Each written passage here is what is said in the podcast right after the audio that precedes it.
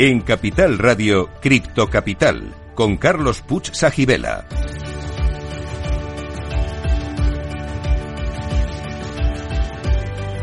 Saludos a todos los criptocapitaleros. Para vosotros es este programa el primero de la red española que te cuenta lo que nadie te está contando sobre la tecnología blockchain y el mundo cripto. Estamos aquí para informar, formar y entretener.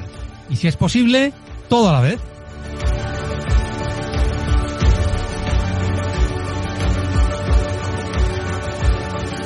Muy bien, pues lo primero que tengo que deciros es disculpas por haber empezado este programa más tarde de lo habitual y ha sido por imposibilidad física de llegar al estudio debido a las manifestaciones que están haciendo en Madrid que nos impiden cruzar la castellana, pues todas las, movilizaciones que están con tractores, agricultores, etc. O sea que espero que bueno este pequeño retraso eh, no os haya eh, alterado más de lo debido, porque hoy tenemos un invitado eh, bastante interesante, muy interesante diría yo. Carlos Sánchez Colorado, experto en finanzas descentralizadas y centralizadas, profesor del Centro de Estudios Financieros. ¿Qué tal estás, Carlos? Hola, muy buenas, Carlos. Muy buenas tardes a todos. Muchísimas gracias por la invitación y nada, emocionado por dar un poco de luz a todo este ecosistema cripto que tanto puede interesar a algunas personas. Exacto, exacto. así estamos, ¿no? Y bueno, como siempre tendremos nuestras habituales secciones del Criptoenigma, la Criptopedia, el Criptotest y el Criptoconsejo. Y empezamos por el Criptoenigma, que hoy consiste en saber cuántos satoshis necesitas para tener exactamente un Bitcoin. Resolveremos el enigma al final del programa, pero solo si sois buenos y os quedáis aquí.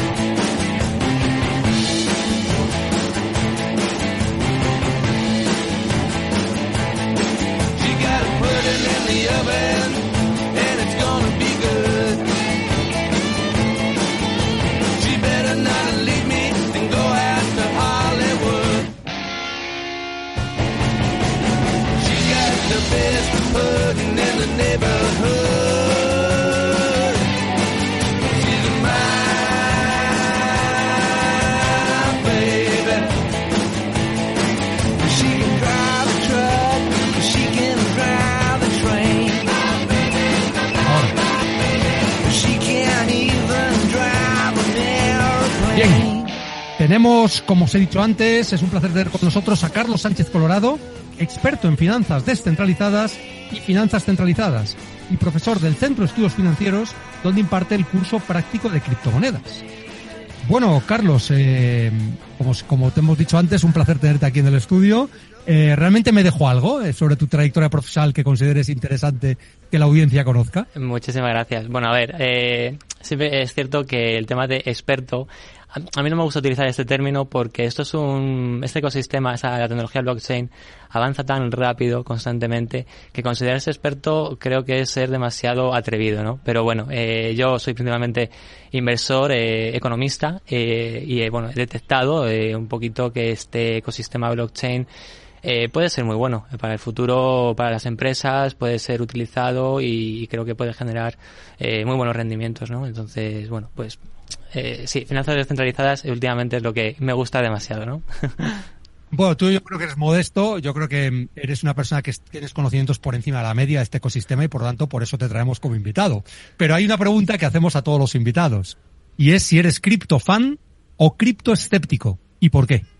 Eh, criptofan sin lugar a dudas. a ver, eh, eh, al principio sí que cuando uno empieza a indagar, eh, está invertido, invierte en, finanzas eh, tradicionales, ¿no? Lo que es el, eh, pues eh, índices, ¿no? El SP500, Nasdaq, todos estos fondos, estos al principio cuando empiezas a invertir con, con utilizando a la banca, ¿no? Eh, es lo típico, ¿no? Cuando uno comienza. Y sí que es cierto que cuando uno tiene, eh, empieza a indagar un poco sobre todo este ecosistema, se da cuenta que es descentralizado, que no hay una regulación que está detrás, y eso puede generar al principio un poco de inseguridad, ¿no? Pero yo creo que al final eh, el conocimiento es, es, saber, ¿no? Y al final eh, te das cuenta del potencial que puede tener todo esto yo creo que, bueno, pues sí, que CryptoFan porque eh, tengo grandes eh, ambiciones y creo que este esto no ha hecho nada más que empezar.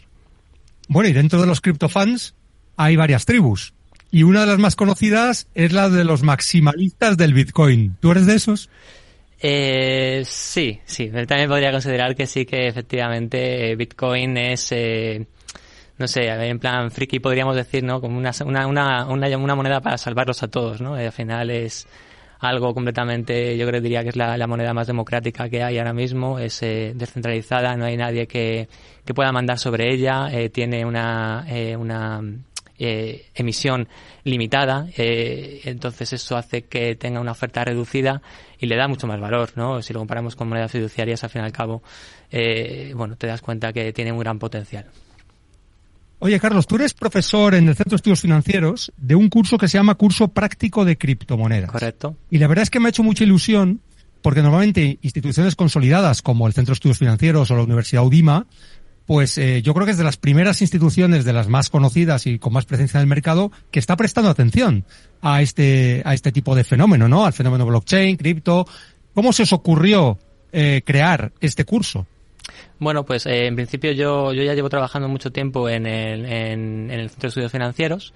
Eh, ya iba siendo bastante tiempo ya ando siendo inversor de, de todo este ecosistema y, bueno, pues lancé la idea, lancé un proyecto, eh, se me aprobó y, bueno, y, para adelante. Y estamos ahora ya muy, muy contentos. Acabamos de arrancar la segunda convocatoria, eh, que ha comenzado justo hoy, eh, con unos, unos cuantos alumnos que, bueno, están deseando aprender. Y, bueno, y yo creo que está todavía el plazo abierto un poco para, para aquellos que todavía se puedan enganchar. Estamos, acabamos de comenzar, o sea que creo que habría, no habría ningún problema en aceptar más, más alumnos, por supuesto, porque además eh, yo me considero que, que estoy en la responsabilidad moral de ofrecer esta, esta, enseñar esto, ¿no? Porque al final, el Centro de Estudios Financieros se ha centrado, por supuesto, en, en, muchísima formación de bueno, contabilidad, de tributación eh, y también, por supuesto, claro, las finanzas centralizadas, cursos de bolsa. Entonces, claro, yo digo, bueno, pues el Centro de Estudios Financieros tiene que poder ofrecer mercadas, o sea, eh, em, eh, mercados no tradicionales y finanzas descentralizadas. Entonces, digo, bueno, pues al final eh, lanzamos el proyecto y oye, yo creo que, que esta se está teniendo acogida. Eh, me gustaría, por supuesto, que, hubiese más alumnos, pero al final es un, este ecosistema tiene muy poca publicidad y porque la poca publicidad que le dan muchas veces en los medios no es del todo positiva. Entonces, claro, pues eso tampoco no ayuda. Vamos un poco como a contracorriente. Bueno, yo creo que tenerte aquí es también para que tengáis la oportunidad de explicar lo que estáis haciendo, llegar a más personas y contrarrestar también esa publicidad negativa que muchas veces está basada en, mitos que no son ciertos, ¿no? Como el hecho de que parece que todo lo que se mueve en cripto eh, tiene que ser sucio, tiene que ser lavado de dinero y cosas raras de ese estilo, ¿no?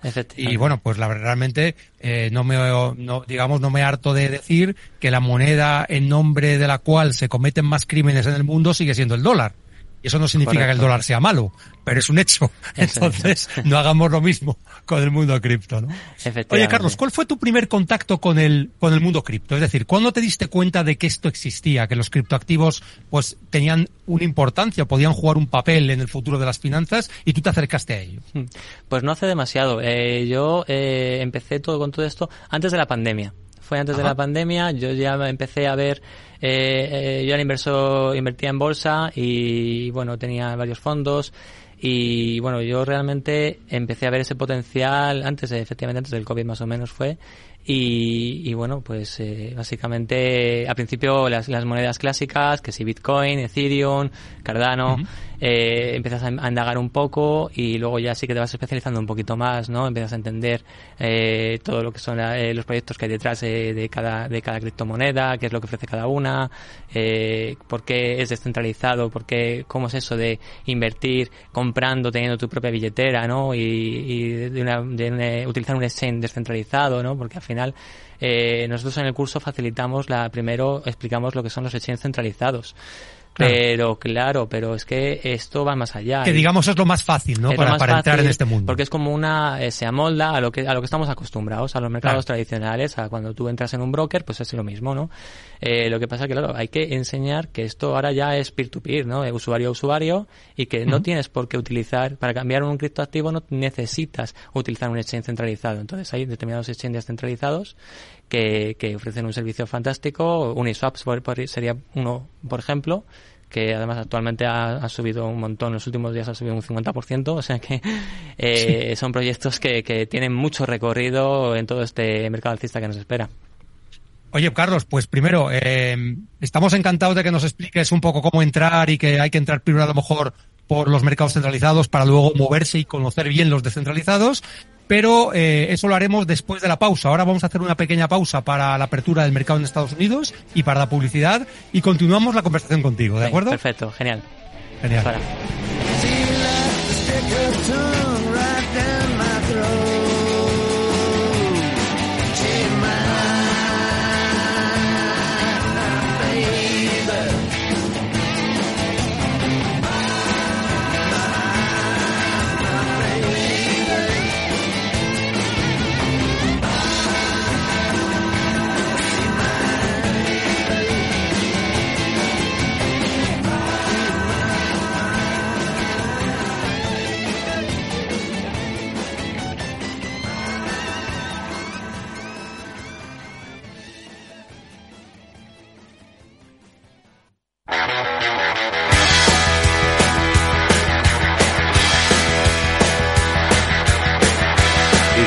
Escuchando Cripto Capital.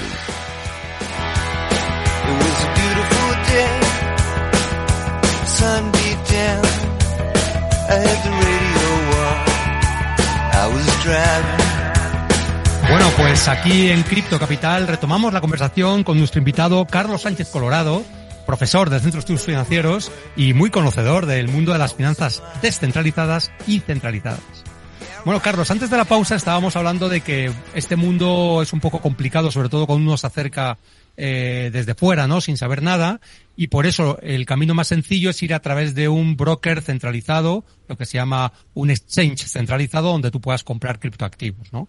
En, en vuestro curso práctico de criptomonedas entiendo que les, dais los fundamentos para que puedan em, empezar a entrar de una forma cómoda y sencilla al mundo de los criptoactivos y perderles el miedo, ¿no? ¿Cómo, ¿Cómo tenéis diseñado ese proceso formativo? Correcto, sí. Mira, lo primero que, lo primero que hacemos es eh, explicar unos conceptos básicos para saber que, dónde están entrando. Entonces, les explicamos eh, el concepto de Bitcoin, eh, el concepto de blockchain, que son las criptomonedas, eh, que son las monedas estables, porque la gente al principio cuando entra dice que es una, una stablecoin o que es una o que es una altcoin que hay que empezar a, digamos que a familiarizar, familiar, lo diré bien, familiarizarse con algunos términos, ¿no? Eh, entonces, bueno, pues les explicamos primero qué son esos términos y luego ya más adelante, una vez que ya saben, entonces ya les enseñamos cómo se adquieren estos criptoactivos, primero desde un exchange de, centralizado, pues bien como pueda ser Coinbase, Binance, eh, OKEx, hay, hay muchísimos, ¿no? Y luego ya, una vez que les enseñamos eh, lo que es el exchange centralizado, les decimos, vale, perfecto, ahora lo que tenéis es exchange descentralizados, tenéis billeteras donde es mucho más seguro guardar estas monedas. Porque eh, hay que enseñar una cosa muy clara siempre, que es, eh, bueno, es fácil de, de, asimilar y es que un exchange centralizado como no está respaldado por, por nadie, no hay ningún organismo central que lo esté regulando ni no están eh, regulados, pues ¿qué ocurre? Que si un, un exchange quiebra, eh, tú pierdes esos criptoactivos. De hecho, hemos visto, en el pasado hemos visto eh, que, ha ocurrido con, con algún exchange. Eh, ocurrió eh, con el, en el 2023, no, en el 2022 creo que fue con FTX. FTX, MTGOX antes. MTGOX hace, hecho, MTGOX ha hecho aniversario de hace 10 años que quebró MTGOX. Entonces, eh, efectivamente, son, es el ejemplo para decir, oye, cuidado, que efectivamente esto es más fácil de trabajar con ello, pero no significa que sea más seguro. Entonces, les enseñamos que hay billeteras frías, calientes, hay varios tipos de billeteras y qué tipo de uso se le puede dar a cada una de ellas y entonces comprar los criptoactivos a través de esas billeteras. Entonces es una forma más segura, tú tienes tu frase semilla, tus 12 o 24 palabras en función de cada eh, billetera y es la forma de tener eh, mucho más eh, salvaguardadas las criptomonedas. Luego también puedes obtener rendimientos pasivos desde el exchange centralizado como desde billeteras frías o calientes. Entonces hay que explicarles también las diferentes cosas que se pueden hacer en función de dónde estén depositados estos fondos, ¿no? Realmente es un mundo apasionante. Cuando la gente se adentra al mismo, eh, te sorprende mucho, ¿no? Porque el hecho de poder ser tú tu propio banco, custodiar tus activos, que nadie te los pueda confiscar, que los puedas mover simplemente porque te sabes 12 palabras, es que no te hace falta ni siquiera un dispositivo físico, basta con tener anotadas esas 12 palabras que te dan acceso a los criptoactivos, ¿no? Correcto. Todo esto es como muy rupturista, ¿no? O sea, cuesta de entender la revolución que supone en el mundo del valor. Eh, ¿Lo ves así o la Sí. gente se sorprende? ¿Cómo, cómo Pues- es el descubrimiento, el proceso de descubrimiento? Vosotros que veis alumnos todos los días que se están formando y adentrándose en este mundo. Cuesta, cuesta entenderlo porque nos hemos acostumbrado desde hace muchísimo tiempo a, a tener un organismo central que lo esté controlando todo. Entonces, si yo siempre pongo el mismo ejemplo, ¿no? Si Pepito quiere hacer una transferencia a fulanito, pues eh, siempre es como que da la orden al banco, eh, al el banco se lo manda al otro banco y el banco ejecuta la orden y le llega el dinero a fulanito. Aquí, sin embargo, con el blockchain es distinto. Entonces, no hay, eh, simplemente son los nodos que van regulando y van, y van, eh, van eh, minando o van, van validando las transacciones, ¿no? De, de la red. Entonces, al final, eso es, es difícil. Comprender esto al, principio cuesta. Una vez que ya los alumnos se van haciendo con eh, los conceptos, al final eh, ya es todo más fácil, ¿no? Pero de primeras es complicado porque, claro, estás acostumbrado a, siempre tener un banco y, y no, esto de tener el dinero guardado así en, en- en un papel apuntado, ¿no? Al final, efectivamente, choca un poco, efectivamente, choca, choca un poquito, sí. Realmente también es una gran responsabilidad, porque si tú pierdes esas palabras, no vas a poder tener acceso a tus activos y nadie te va a poder ayudar Correcto. a acceder a los mismos, ¿no? De hecho, hay va- varios mm, cientos de miles de bitcoins que se han perdido para siempre Eh, porque no se han podido acceder a ellos. ¿no? Efectivamente, nosotros, eh, yo en alguna webinar que hemos estado explicando, eh, alguna vez he mencionado que Bitcoin es eh, deflacionario, porque a medida que se va utilizando Bitcoin, hay algunos que se van quedando por el camino, por desgracia, Claro. ¿no? Porque ya no solamente es la reducción de la oferta de Bitcoin, sino que encima hay alguno que, bueno, sobre todo más antiguamente, ahora mismo a lo mejor ya la gente tiene ya más respeto porque Bitcoin vale más de 50 mil dólares ahora mismo, ¿no? Pero claro, cuando no valía nada o valía muy poco, eh, claro, la gente no le daba esa importancia y ha habido muchos Bitcoin que, que ahora mismo pues han quedado en billeteras, eh, bueno, pues como si, como si se hubiesen quemado, ¿no? Al final. Realmente el otro día leí una cifra que daba, claro, esto no se puede saber con seguridad, pero se calculaba que prácticamente el 10% de los bitcoins están perdidos. O sea, no se va a poder tener acceso a ellos, que es cerca de 2 millones de bitcoins. O sea, estamos hablando de una cifra im- importantísima, ¿no? Sí, desde y eso hace que todavía la presión del precio al alza sea mayor todavía. Claro. Efectivamente, eso, eso hace que haya una reducción de oferta pues muy fuerte todavía. A todo lo que estamos eh, teniendo, más el aumento de la demanda, pues eh, bueno, está haciendo que nos encontremos ahora mismo donde nos encontramos, claro. Oye, Carlos, hace pocos días creo que habéis organizado un webinar que se llama cinco claves para convertirse en un exitoso inversor en criptomonedas. Correcto. Entonces, ¿nos es. puedes desgranar o resumir esas claves para la audiencia para que lo conozcan y a lo mejor a- alguien se anima, ¿no? Por supuesto, sí, muy, muy fácil. Eh, eh, además, la primera clave eh, es muy interesante eh, explicar Bitcoin, ¿no? Eh, entonces, eh, la primera clave es entender Bitcoin, saber que es una moneda que tiene su limitación de 21 millones era lo máximo, que se van a minar, eh, aproximadamente en 2140 se minarán todas, porque cada vez la oferta queda más reducida. La gente tiene que entender con esta clave qué es el halving, cómo se va reduciendo la oferta a la mitad. Estamos a escasos, a menos de, a un mes y poco de, de, encont- de llegar a los 210.000 bloques minados, que es cuando se produce esta, esta, esta reducción de la recompensa a los mineros. Eso reduce la oferta. Entonces, eh, y hay que, hay, que tener en cuenta también el tema de la demanda. Entonces, eh, si encima viene eh, ahora los ETFs de Bitcoin al contado por parte de, de Grayscale, eh, BlackRock, Fidelity, todas estas grandes corporaciones, estas grandes compañías, al final eh, lo que tenemos es una, una oferta, o sea, una, una demanda muy fuerte y una oferta reducida. Entonces, mm, es el primer concepto que la gente tiene que, que entender. Va con, unida con la clave número dos, que es entender los fundamentales. Entender, decir, mira, pues hay eh, una situación ahora mismo en la que se esperan una bajada de tipos de interés próximamente, el mercado ya va absorbiendo poco a poco esta, esta, mm, esta, esto que se sabe que va a ocurrir al final en este año, igual que se sabía que iban subiendo los tipos en el 2023, ya se sabe que van, se van a ir reduciendo los tipos en algún momento en 2024. Esto el mercado lo va, lo va absorbiendo, por eso tenemos a los mercados tradicionales en máximos, el SP500, eh, entonces eso está empujando el mercado y Bitcoin va con él. Porque al final Bitcoin, aunque tenga menos volumen, pero al final sigue, en cierta parte, si comparamos las, las gráficas del SP500 y Bitcoin, en muchos momentos, en muchos periodos, ha coincidido. Las subidas han coincidido igual que las bajadas, ¿no? Entonces, eso digamos que son los- las primeras claves. Eh, ¿Qué más? Por supuesto, ser un, eh, tenemos que hacer una, eh, la clave número 3 podría ser la de la cartera. Hay que ser, eh, tenemos que tener una, mm, diversificar correctamente el riesgo, tenemos que, eh, tenemos que intentar tenemos que intentar que la que, que, nuestra inversión sea correcta con un conocimiento y que no tengamos eh, que tengamos unos objetivos fijados que tengamos claro esos objetivos, bueno, pues vamos a ver de, de tengo un 100% de mi cartera, cuánto voy a destinar a Bitcoin, cuánto voy a destinar a otras, a las altcoins, cuánto voy a destinar a mercados tradicionales y luego eh, que no nos pueda la codicia, porque claro, el mercado alcista de, de las Bitcoin, o sea, de las, de las criptomonedas es muy fuerte. Cuando viene, hay monedas que suben un 500, un 600% y eh, tan fácilmente, ¿no? Porque al final esta capitalización de mercado tan reducida hace que aumente, eh, que tenga mayor volatilidad. Entonces eh, aumenta su precio con mucha facilidad. Entonces, tenemos que saber recoger ganancias en el momento adecuado, ¿no? Entonces hay Sí, que, porque luego llega la bajada del 80 o del eh, 90%. eh, ¿no? correcto. Entonces luego llega una bajada del 90%, 95% en algunos casos y claro, te has quedado como si no hubieses hecho nada, ¿no? Entonces hay que saber desarrollar correctamente una estrategia de inversión y eh, recoger y escribir correctamente los, eh, los objetivos a marcar para que y entender el mercado. Al final entender las, las corrientes bajistas y alcistas, ¿no? Así que más o menos yo creo que estas son la- las claves. Por supuesto. Ah, bueno, y se me quedaba también.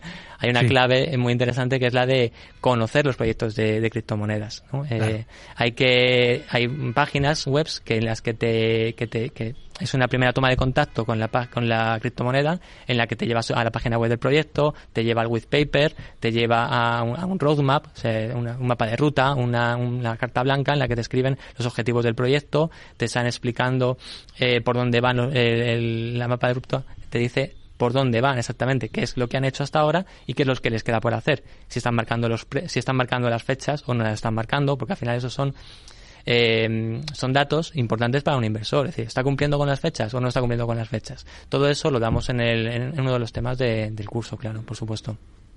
Yo creo que esos consejos son muy valiosos. Lo que pasa es que seguramente hay un porcentaje de alumnos y de estudiantes, porque esto es humano y es natural, que aun sabiendo lo que tienen que hacer, no lo hacen. ¿Cómo podemos intentar evitar esto? Es muy o sea, lo de la codicia y todo esto. Es ¿Realmente hay algo que nos frene o que nos pueda ayudar? Es muy, es complicado, es muy complicado. Por eso tenemos un tema, eh, el último tema del, del Sí. curso, que consideré muy importante ponerlo, porque es psicología en, eh, en la, en Claro. la- en la- psicología en el trading y en la, y en la inversión. Porque al final tú tienes que conocerte a ti mismo, eso es importantísimo. Eh, tú tienes que saber cuáles son tus puntos fuertes y tus puntos débiles. Y eso lo, lo marcamos en el, lo marcamos en el curso. Eh, hay, porque al final tú puedes tener un análisis técnico fantástico, puedes reconocer los fundamentales y las noticias que te vienen y analizarlas muy bien e interpretarlas correctamente, pero si tú no tienes la, la cabeza en su sitio, por decirlo de alguna forma, y no tienes un buen psicotrading, no te va a valer de nada. Va al final, te va a poder la codicia, vas a operar con miedo y cuando dejas entrar, entrar los sentimientos en, el- en el mercado, eh, no es una buena mezcla, ¿no? Al final eso hace que tus operativas no, no funcionen correctamente. Realmente esto que hablas de la psicología, que es, fundamental y a veces se nos olvida, es muy parecido a lo que ocurre con los mercados tradicionales. Es decir, un inversor en un activo tradicional tiene que tener las mismas precauciones que en un, inversor en criptoactivos. Lo que pasa es que en criptoactivos la volatilidad es más alta, las ganancias son potencialmente mucho mayores y las pérdidas también. Entonces, pero realmente los principios psicológicos son los mismos, ¿no? Exactamente, exactamente. Sí, sí, esto se puede aplicar perfectamente a los mercados tradicionales. Hay indicadores que son de miedo y codicia, en los que mm, pues se pone del 50 para abajo sabemos que es el miedo, ¿vale? Y del 50 al 100 es, eh, es codicia. Entonces, bueno, pues ahora mismo en Bitcoin, los- lo que son el mercado cripto, estamos en el 70 y pico, ahora la última vez que lo he visto más o menos. Codicia pura ahí. estamos. Estamos en codicia. Entonces, eh, ¿qué pasa? Aquí, aquí es cuando está entrando mucho minorista. Está entrando gente sin conocimiento, eh, está entrando por el FOMO, porque está viendo que sube y no se quiere perder la subida. ¿Vale? Entonces, ¿qué pasa? Que cuando estamos en estos niveles es cuando hay que tener cuidado. No significa que no vaya a seguir subiendo, por supuesto. Yo pienso que va a seguir subiendo. Pero hay que extremar las precauciones y operar un dinero que so- solamente el que estés dispuesto a perder, ¿vale? Porque luego viene la caída y, y- y duele mucho. Gran consejo este, ¿eh? claro. Oye, yo te voy a preguntar una estrategia. Tú imagínate que yo fuera un inversor muy vago, muy vago, pero quiero todos los, de los criptos creo en ellas, además creo que Bitcoin va a subir porque es deflacionario, por una serie de cosas, y decido hacer la siguiente estrategia. Yo pongo todos los meses 100 dólares y compro Bitcoin. Y ya está, y no vendo nunca. ¿eh? Eh, eso se llama dollar cost average, es una estrategia conocida también en otros activos. Bueno, 100 dólares, 50, 200, lo que cada uno decida, obviamente. ¿eh? Pero es una cantidad fija en un periodo fijo de tiempo. Correcto. Y simplemente porque tengo la expectativa de que es un activo alcista, como podría ocurrir con el SP500 o con, o con cualquier otro activo que tiene un sesgo alcista, ¿no?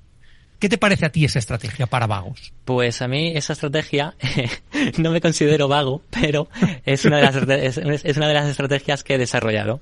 Entonces yo ah. eh, en el 2022 con el mercado bajista eh, hay una hay una métrica, un análisis on-chain, que también se, es una, son métricas que nos facilita gracias eh, el blockchain. Entonces, eh, es la de la, la media de 200 periodos, que te indica cuando está por debajo el precio de esa media, eh, es un momento, es un momento de compra, ¿no? Entonces, eh, yo durante todo el 2022 estuve comprando, haciendo esa estrategia de DCA y he comprado Bitcoin en 16 miles, 18, 18 miles, 17 miles, entonces eh, lo que se podía, pero sí, efectivamente es una estrategia muy válida y muy buena. Entonces se pueden compaginar varios tipos de estrategias. Puedes hacer una estrategia de CA, incluso a medida que el precio está más abajo, si se puede ir incrementando un poquito esas entradas. Y luego a medida que sube, ahora por ejemplo estamos en 50.000, pues puedes seguir haciendo DCA, pero a lo mejor no, no, no estás comprando tanto como comprabas antiguamente. Es una, una, una, estrategia muy válida y yo creo que muchísima, muchísima gente la desarrolla, desde luego, sí, sí. Bueno, este, esto que has, esta variante que has dicho de comprar cuando la media, o sea, cuando el precio está por debajo de la media de 200, a mí me parece especialmente acertada porque consigues, mm, digamos, un precio medio mucho menor y al final la revalorización potencial es mucho más alta. Y tiene la ventaja de que no hay que pensar demasiado. Es decir, es una estrategia relativamente sencilla pero como todas las estrategias hay que seguirlas con disciplina, lo que hablábamos antes de la psicología. Correcto. Porque si no, no, ahora no me apetece, ahora creo que está muy caro, ahora está muy barato. O sea, la hemos liado. Además, no es una estrategia que tengas que, o sea, tú tienes que ser muy riguroso con esa estrategia. metódico. Eh, muy metódico. El día uno, pum, aquí lo tengo que comprar. Porque si esperas a decir, ay, venga, es que yo creo que ahora va a bajar, la vas a liar. O sea, ya no estás comprando el mismo día, estás comprando una vez el día 1, otra vez el día 5, otra vez el día... Entonces ya se te va la estrategia. Hay que ser muy riguroso y muy estricto con esta, con esta estrategia. Y, de verdad que da sus frutos. Oye, Carlos, eh, no quería tampoco que acabara esta conversación que estamos teniendo sin hablar del impacto que puede tener la inteligencia artificial en la blockchain y en los proyectos cripto. ¿Cuál es tu opinión? ¿Cuál es tu visión al respecto? ¿Crees que ¿Va a ser importante la influencia o a, qué dirección vamos? Va a, ser, va a ser muy importante.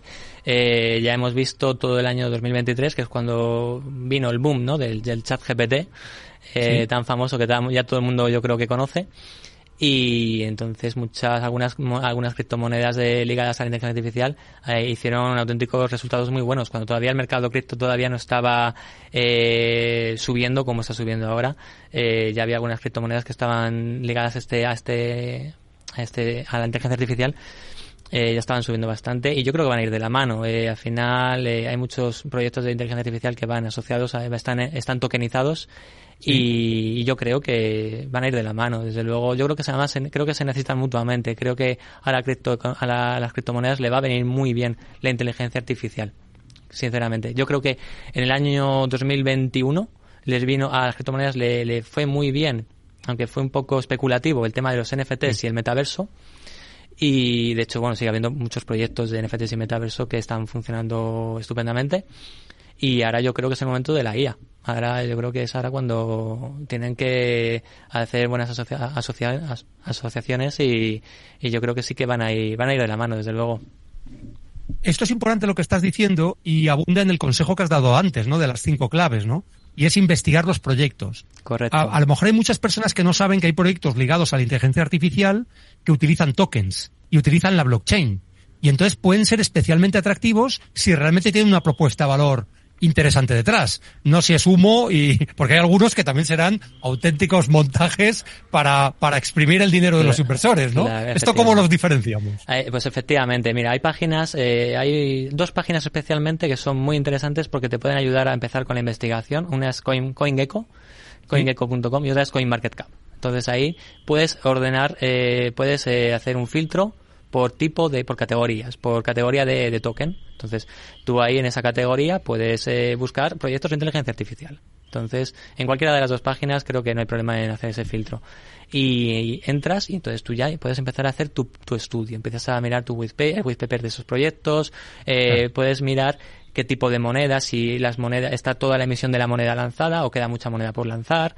Eh, es donde se puede empezar a hacer una investigación exhaustiva, ¿no? Eh, incluso algunos proyectos eh, puedes buscar también por grupos de Telegram eh, de algún proyecto que hayas podido escuchar, eh, te metes en el grupo oficial, incluso puedes entrar antes del lanzamiento del token. Entonces, digamos, entrar en rondas privadas o rondas públicas. Las privadas son muy complicadas, no son imposibles, pero son difíciles pero también puedes entrar por una ronda pública y compras el token antes de que lo comercialicen en un exchange. Entonces, bueno, pues eh, puede haber ganancias mm, con mucha con mucha garantía, la verdad. Entonces, eh, en el curso, desde luego, enseñamos en el CED, en el Centro de Estudios Financieros, estamos enseñando también eh, cómo intentar entrar en esos proyectos antes de que exploten al alza, desde luego, con, eh, con, mucha precaución, por supuesto, claro. No, por supuesto, pero eso es súper interesante, pero no es tan diferente del análisis que hay que hacer cuando alguien investiga una empresa, por ejemplo, o un proyecto al que, en el que quiere invertir en las acciones, ¿no? O sea, realmente no es tan distinto, pero es verdad que tiene otras técnicas un poco especiales, la oferta monetaria, el white paper, todo esto que hay que conocer y que vosotros estáis enseñando en, en la formación que dais tiene, sí, sí, tiene, tiene otra, es, es muy parecido efectivamente, uno cuando se convierte en comprador de, de, de fondos, acciones, pues hombre, voy a mirar el fondo, pues miro estos fondos, miro a ver eh, qué, acciones este, eh, tienen este, este, fondo, claro. O voy a comprar Google, pues bueno, a ver, la gente ya sabe Google, pero a lo mejor es una empresa que se dedica a otra cosa que no es tan conocida, pues tienes que hacer un poco de investigación de, oye, bueno, ¿y esta gente cuándo va a presentar sus, sus, sus cuentas? ¿Cuándo van a hacer, en fin, pues haces esa investigación? Pues efectivamente, tienes toda la razón. Al final, con, con las criptomonedas tienes que hacer también esa investigación por responsabilidad tuya, básicamente, por si quieres saber dónde estás metiendo tu dinero, básicamente. Oye, Carlos, ha sido un placer hablar contigo. No sé si quieres dar un último mensaje a la audiencia que nos está escuchando.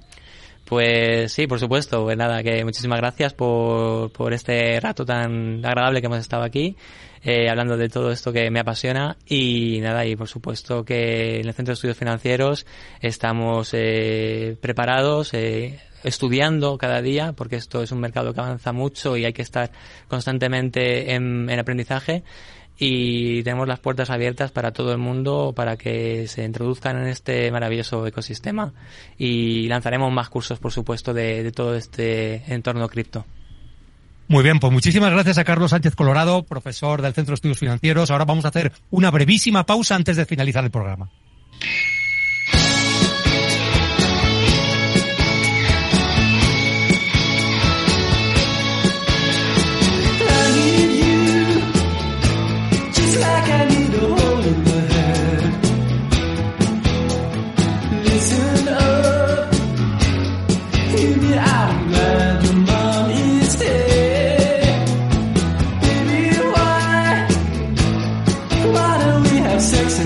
Pues vamos a finalizar Cripto Capital hoy resolviendo el cripto enigma. ¿Cuántos satoshis tiene un Bitcoin? Pues un Bitcoin contiene 100 millones de satoshis, que es la unidad mínima de cuenta en el Bitcoin. 100 millones. Por eso algunos eh, prevén que Bitcoin puede llegar a un millón de dólares, que significaría que un satoshi vale un céntimo de dólar pero ya no sabemos, no podemos predecir, no estamos haciendo consejos de inversión, pero alguien ha hecho esa hipótesis, ¿no? Un Satoshi, un céntimo de dólar, pues un Bitcoin, un millón de dólares. Esa sería la equivalencia. Y terminamos el programa con el cripto consejo. Protege tus criptoactivos almacenándolos en billeteras o wallets frías y cuida tus palabras semilla como si fueran oro. Nos vemos el próximo lunes a las 3 de la tarde. Sed felices, criptocapitaleros.